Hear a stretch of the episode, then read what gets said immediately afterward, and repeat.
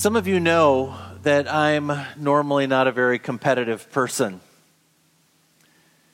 Except when I get into a go kart, there is something about the competitive nature that just comes out. And I wonder if it goes back to when I was in high school. My friend John and I, we would go go karting. And uh, it seemed like almost every time we would go go karting, uh, at the very last moment, uh, he would edge me out, and uh, he always beat me. And so it just there's something deep within me. I just want to win. I just want to win uh, when I'm in a go kart. About a year ago, uh, I was at a church planting conference uh, in Florida with my friends Dan, Cassandra, and Liam. Remember when we used to get on airplanes and go places? Remember when we would sit in really big conference centers, standing this close to the person next to us we didn't even know? Remember when we gathered together in such big numbers and it just seemed so normal? Seems like a long time ago. It was just a year ago that we were at this conference. Well, there was a break in the action from the church planting conference, and so we decided to go go karting and uh, I was pretty excited, and I know they were excited as well. So when the uh, the uh, the gun went off, I guess if you will, I immediately floored it, and uh, the go kart uh, took off. And I remember uh, pretty quickly passing Cassandra as we were going around the track. I don't ever recall seeing Liam and I remember off in the distance during the race, uh, I saw Dan spin out a little bit, and then they called up the yellow flag, and we had to kind of all wait and, uh, you know, clear the area. And then after some time, we finished up the race. And I remember after the race was over, my heart was pounding, and I immediately went over to Cassandra and I said, Hey, how many laps did you do? She said, I did 10. Then I went to Liam, How many did you do? I did 12. And then I said to Dan, How many laps did you do? And he said, I did 12. I did 14. So I was feeling pretty smug. I was feeling pretty good about myself. I said, Well, let's just go over to the leaderboard and see what it looks like up on the leaderboard. And I was feeling pretty good. And we looked up at the leaderboard, and uh, I was not in first place. So I called the 16 year old kid behind the counter over and I said, Hey, these guys did 12, she did 10, I did 14. Why are they ahead of me? And the kid said, Well, we don't count how many laps you go around the track. What we actually count, go ahead and put up the next slide, is your fastest lap. They call it your best lap. So I was way down on the leaderboard. I couldn't believe it. And we went out to the car, and I was so bummed. Because I was thinking to myself, if I had known that that's what the, the purpose of this going around the track, I just spent 12 minutes, adrenaline filled minutes, with a particular strategy, assuming that this was what the goal was, this is what the purpose was, and in the end, the purpose and the goal was something entirely different. Today is Ash Wednesday, and it's a day that we are reminded that we are dust, and to dust we shall return. Ash Wednesday, of course, kicks off 40 days of Lent. It's a time for us to focus or maybe refocus, to be reminded that the purpose in life is not about accumulating stuff. The purpose in life is not about living comfortably. The purpose in life is not about gathering trophies or climbing the corporate ladder or even becoming a better person. God tells us that we have a different purpose in life as Jesus followers to worship God, to serve God, and to love other people. I think so many people, even Christians, spend a great deal of time going through life focused on one thing. And God has called us to focus on something else. And someday, Each one of us is going to finish the race on this earth. And we're going to stand before our Maker. And he's going to look us in the eye. And he's going to say one of two things. One is, well done. Well done. You were a faithful follower of Jesus Christ. You loved me, you served me, and you loved my children, the people on this earth. Come, live with me for all eternity. Or, our Creator is going to look at us and say, You had the wrong purpose. You had the wrong focus in life. You were playing a different game. The game of life that the world plays. And to quote Jesus in his Sermon on the Mount in Matthew 5, he says this I never knew you. Away from you, away from me, you evil doers. That's what Lent is about.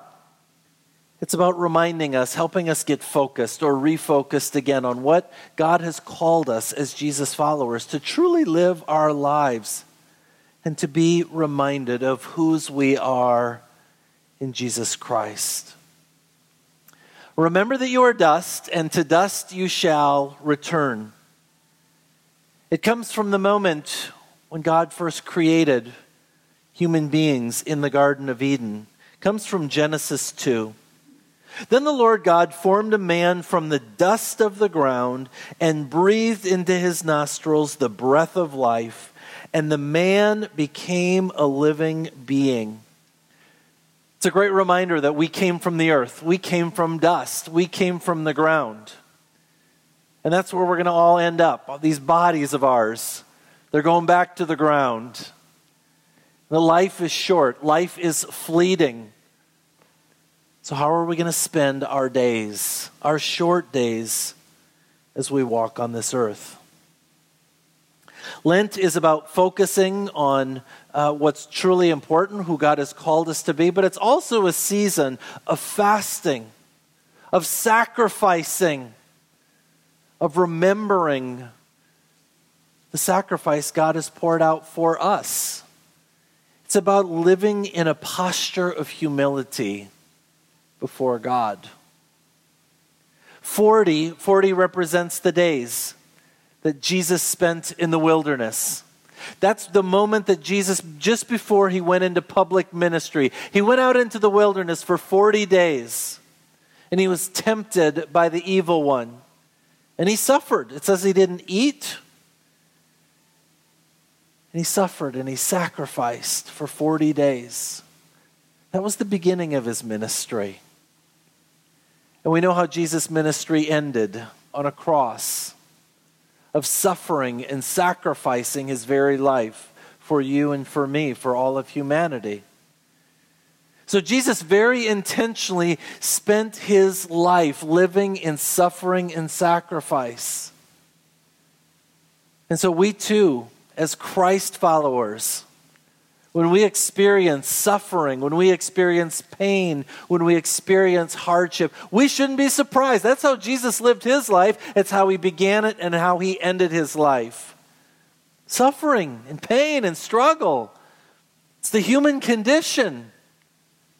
And so, how do we live our lives as we go through this pain and suffering? We do it faithfully. We do it knowing and trusting that God is with us and guiding us every step of the way. Suffering and pain has always been a part of the experience of a follower of Jesus. You know, you probably know this. Uh, the first 300 years of the church, till 325, it was forbidden to be a Christian. And so it was took great courage and great sacrifice to publicly declare your allegiance to Jesus. And in the first 300 years of the church, historians estimate that about 3 million Christians were sacrificed, were martyred, were, were killed because of their faith. 3 million. Think about it. The church just went from a handful of people. After uh, the year 325, there were about 7 million Christians. 3 million of them had been sacrificed. Christ followers knew that that's what it meant to be a Jesus follower is to sacrifice and suffer, to experience pain. There's a church father, a guy by the name of Tertullian. And he said, This is just the way it is, folks, if you want to follow Jesus. And he said, The blood of the martyrs is the seed of the church.